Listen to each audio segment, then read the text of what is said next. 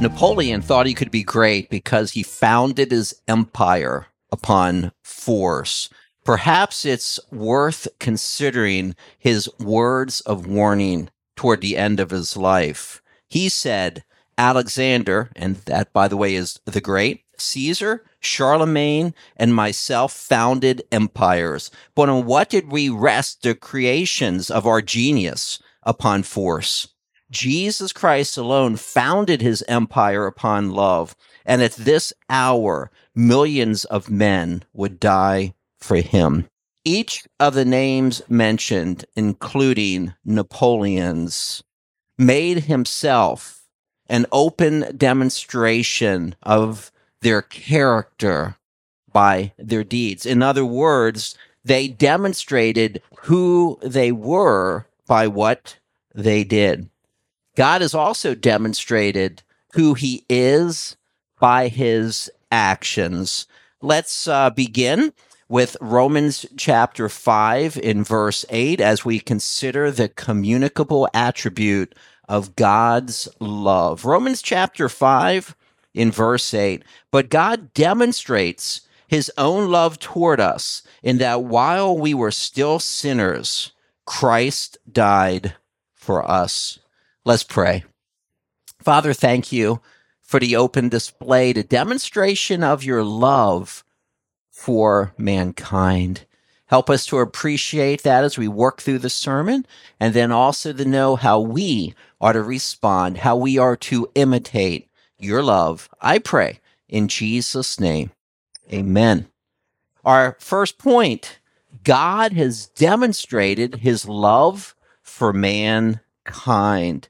Romans chapter 5 and verse 8 clearly shows that God has a profound love for mankind. John 3:16 would echo that thought. There in John 3:16 those beautiful priceless words and I pray they don't just flow off of our lips but also that they resonate in our hearts. For God so loved the world that he gave his only begotten Son, that whoever believes in him should not perish, but have everlasting life. God displayed his love for all of mankind by giving us Jesus Christ. But how about Jesus Christ himself? Uh, would you turn with me to John chapter 13? Let's uh, go to John 13, thinking about the last night of Christ's life on earth. Now, all four gospels cover Jesus's last night on earth, but only John gives us six chapters concerning that last night. There is an aroma of roasted lamb in the air. Why? Because it is Passover. But there's also the aroma of death. And this is what John 13, verse 1 states. Now, before the feast of the Passover, when Jesus knew that his hour had come, that he should depart from this world to the Father, having loved his own who are in the world, he loved them to the end. The Greek says, eis telos, love them to the utmost. He had been with these same men for approximately three and a half years. And now, just before he dies, he's going to do something astounding. He's going to wash their feet. But this is so much more than a foot washing. Jesus, who was about to lay down his life for his friends, will expect them to do the same for one another when he is gone. So Jesus washes 24 feet. That's a 24 foot long message. Is it not literally? But then down in verse 15, Jesus gives us a statement. And these words to me are just so interesting. For I have given you an example that you should do as I have done to use. Again, so much more than just washing feet. As I am willing to lay my life down for you, you need to do the same. And then in verse 17, if you know these things, blessed are you if you do them. It doesn't say blessed are those to whom you do it to, but rather you are blessed. Why? Because it's more blessed to give than it is to receive. What a love Jesus Christ displayed to his disciples. Catch Paul's words from Galatians chapter 2 and verse 20.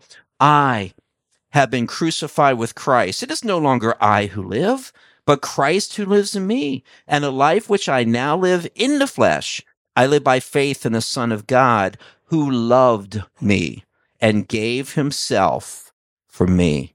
Continuing with more of Paul's words, Ephesians chapter 2, picking it up in verse 1. And you he made alive who were dead in trespasses and sins. What does it mean in trespasses? This is a dative of sphere.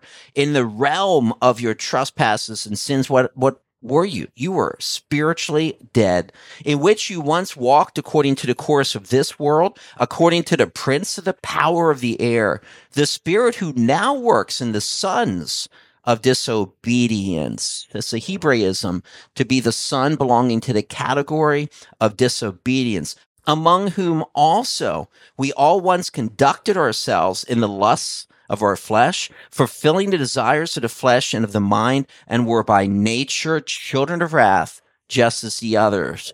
Now we have the contrast, and we'll zero in on two of the attributes. But God, who is rich in mercy, attribute number one, mercy, because of his great love with which he has loved us. God, in his love for us, displayed mercy and also his tremendous love for us. Perhaps you recognize, uh, at least football fans, the name Warren Sapp. He was an immense man. He played defensive end. When he was explaining his devotion to his coach, Tony Dungy, this is what he said. I would take a bullet for him if it wouldn't kill me. Jesus, if you will, took a bullet for us and it did kill him. A tremendous act of love. So God has demonstrated his love for mankind. Here we go. It's a communicable attribute of God. Something is expected of us now. What is it? Number two, we must demonstrate our love for God. I want to point out there will be several ways in which we do this, but we must demonstrate our love for God. Number one, by obedience. Obedience. John 14, 15, staying in the same account. Remember, we looked at the foot washing in John 13. Jesus says, If you love me, keep my commandments. That's true. If we love him, we will be obedient to the word of God. First John chapter 5 verse 3. For this is the love of God. Love of God. It's not a subjective genitive, love from God, but an objective genitive, our love for Him. Consider uh, that we are to love God. How? By keeping His commandments. And His commandments are not heavy or burdensome. Now let's transition to the Old Testament for just a moment. I want to talk about a character, but let me uh, give us a, a, verse before to take us uh, to him.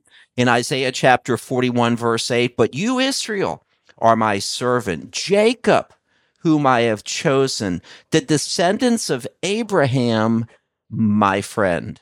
Live the Hebrew could be translated, my beloved. Abraham is considered a friend or beloved by God. Why did Abraham have such a cherished relationship with God?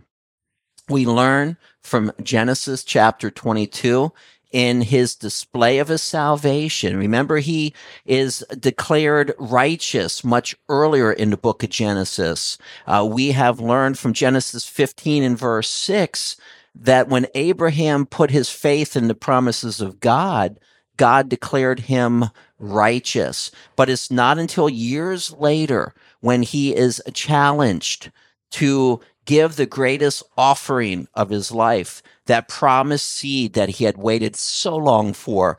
And in Genesis 22, when he takes the knife and he's ready to plunge it into Isaac, the voice comes that says, For now I know that you fear God, since you have not withheld your son, your only son, from me. Now that's obedience, is it not? And it's a display that Abraham was the beloved of God because he kept God's commandment. In John 15, 14, Jesus says, You are my friends if you do whatever I command you. And the I command there is emphatic. Jesus is saying that strongly. If you do whatever I myself command you. I'd heard a story of a missionary on a foreign field. His assignment translate the word of God into the local tongue. He was working on finding an equivalent for the word obedience and was struggling. One day after a long, long day, he came home very discouraged because he could not find the word he was looking for. As he entered his property, his dog came to this missionary, tail wagging. The missionary picks up a stick, tosses it, and the dog went and retrieved it. And then a local man who had seen this said, Your dog is all ears.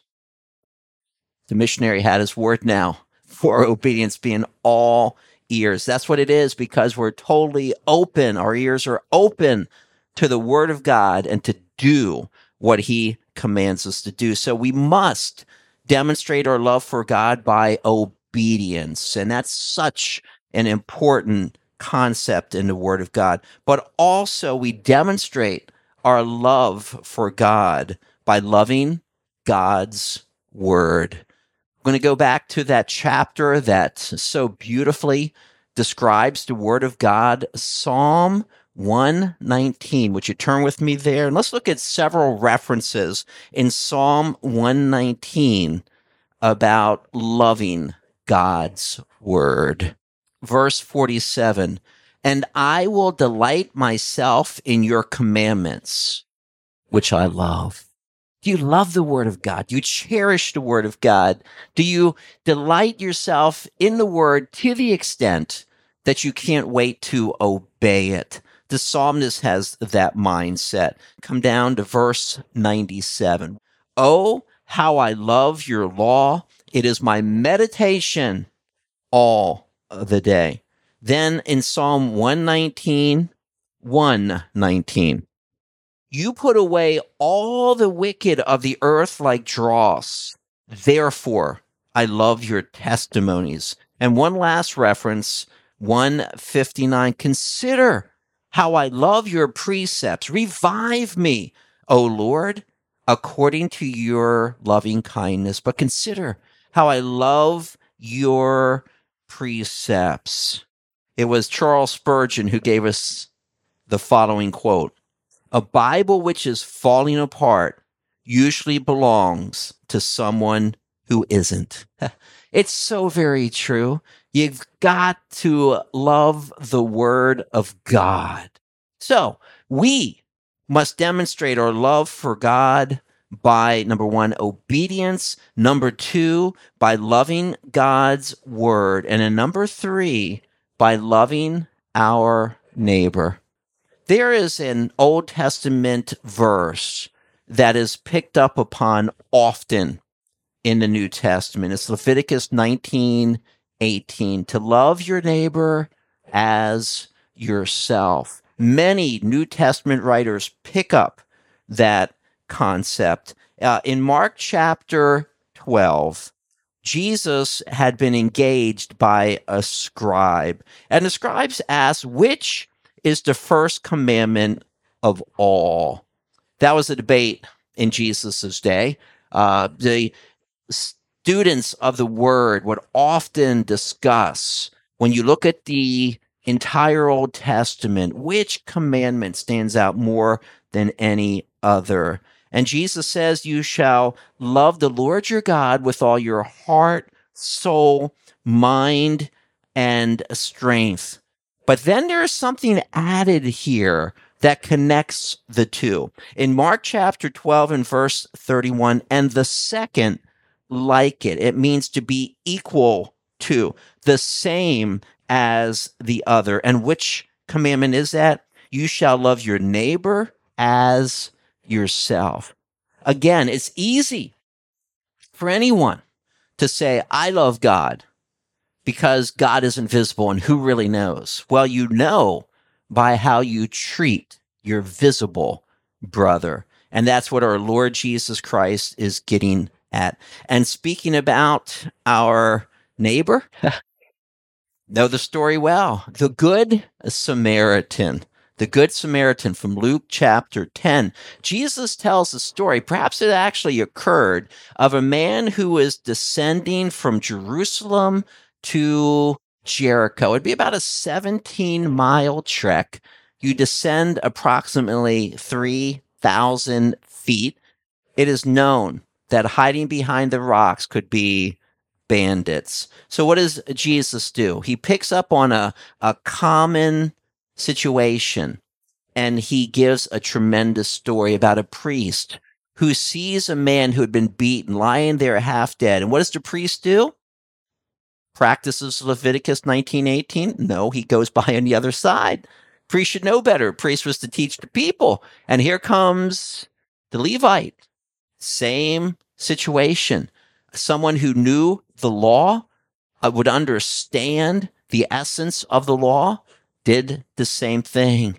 And now I imagine the Jewish eyes got really big when Jesus then gives the hero of the story, a Samaritan someone that was despised by the Jews. The Jews traditionally went around Samaria because they just did not like them because they were half Jewish. And then they also derived from the Assyrian captivity with a mix of people way back in about 722 BC. So these are a hated people, but what does he do? He is the one who takes care of the man that had been brutally beaten, lying at the point of death, took money out of his own pocket to make sure that this man's needs had been cared for. And then Jesus says, well, out of the three, who, who is the neighbor? the one who had done the good deed, the one who made a display openly of love. And that's what the Samaritan did. I live on a street that's multi ethnic. I have people from all around the world uh, living on my street Haiti, Central America. And I have a friend uh, there from Central America, the country of El Salvador, a country that I had visited many years ago and had served in. And my neighbor had a need. He had come to the country, was going through the citizen process and asked me if I could do a letter showing that his wife, who was clearly with him ever since I had known them, was legitimately with him and, and a wife. So I was more than glad to write the letter for my my Salvadoran friend.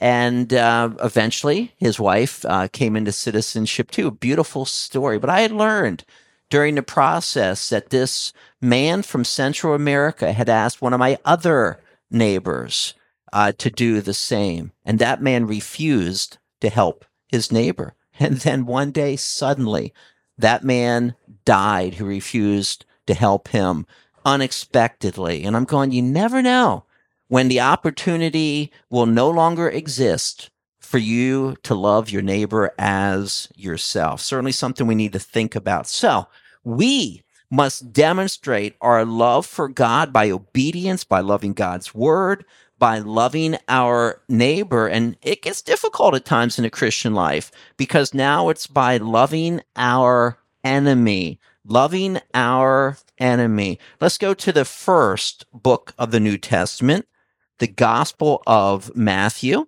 uh, to chapter 5, which is uh, moving through the Sermon on the Mount.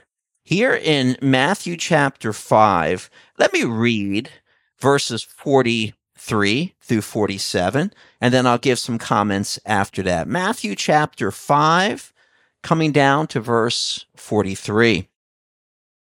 You have heard it said, You shall love your neighbor and hate your enemy. But I say to you, love your enemies, bless those who curse you, do good to those who hate you, and pray for those who spitefully use you and persecute you, that you may be sons of your Father in heaven. For he makes the sun rise on the evil and on the good, and sends rain on the just and on the unjust. For if you love those who love you, what reward have you? Do not even the tax collectors do the same? And if you greet your brethren only, what do you do more than others? Do not even the tax collectors do so? So coming now back down to verse 43, you have heard that it was said, you shall love your neighbor and hate your enemy. Notice Jesus doesn't say this comes from scripture because half of it does. The first half. And what is the first half? You shall love your neighbor. Leviticus 19, 18. But in the Old Testament, it doesn't say you should hate your enemy. So what does Jesus do? He shows the heart of the law. He shows the essence of the New Testament as well. We are to love our enemies. We are to care for those who despise us because they first hated Christ and now they hate us. What's the example of God? What does God do every day? He gives sunshine to the just and the unjust alike, right? And then the same with the rain. Our God shows a lot of mercy and kindness and love to saved and unsaved a lot. And we are called to imitate this as well. There was a son who came home one day with two black eyes. His dad thought, Whoa, what happened here? How did it happen, son? The son said, It's your fault, dad, because of what I've learned in family devotions.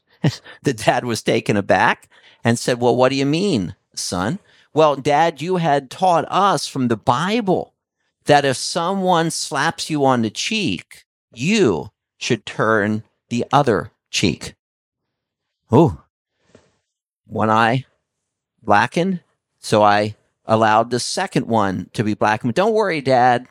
I hit him really good. The dad said, Well, why did you do that? The young man said, Well, I also learned that in devotions from you. He then proceeded to quote Ecclesiastes chapter 9 in verse 10 Whatever your hand finds to do, do it with all your might. it sounds like the son had been sitting at the feet of the scribes and the Pharisees, uh, learning about love and hate, does it not? I thoroughly enjoy the quote from Martin Luther King Jr. I have decided to stick with love. Hate is too great a burden to bear. And how true is that? And then finally, in our second point, we must demonstrate our love for God by loving one another. That one another expression appears all over the New Testament and is such an important concept because we are to love one another. First Peter chapter 4, would you turn there, please, going toward the book of Revelation, past James, over to First Peter chapter 4, coming down to verse 8. Notice the emphasis that Peter will give in this reference here. And by the way, this is nothing new uh, to Peter because when you study in Second Peter about the things that will cause you to grow, he ends the list with that of love. So we find a parallel with First Peter as well as Second Peter, but we're emphasizing here First Peter 4 8. And above all things, I mean, that's quite a statement. Above all things, have fervent love. And fervent carries the idea of the stretch out. It means continually and intensely to do this. And above all things, have fervent love for one another, for love will cover a multitude of sins. What do you really like? Perfect or imperfect? The latter, as I am the same. And what are we supposed to extend to those who are like us in this Christian journey? Love. Why? Because they are not perfect as we are not perfect. And that's what Peter's saying. Above all things, have fervent love for one another, for love will cover a multitude of sins. See, it's, it's just not critical of others. It understands that as I struggle, that person struggles. So you demonstrate the tremendous love of God to even struggling Christians by showing them a fervent love. And then First John chapter 4 7 through 9.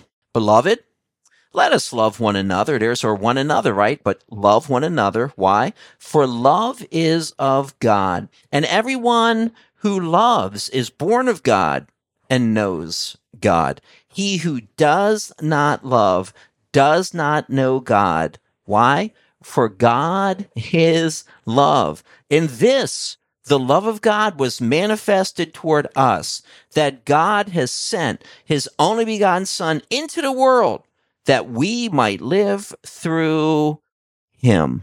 So the exhortation to love one another, because this is the essence of God, and it should be our practice, reflecting the very nature of our God. So, how do we demonstrate our love for God? Well, God demonstrated his love for us by parting with his most precious possession, his own son.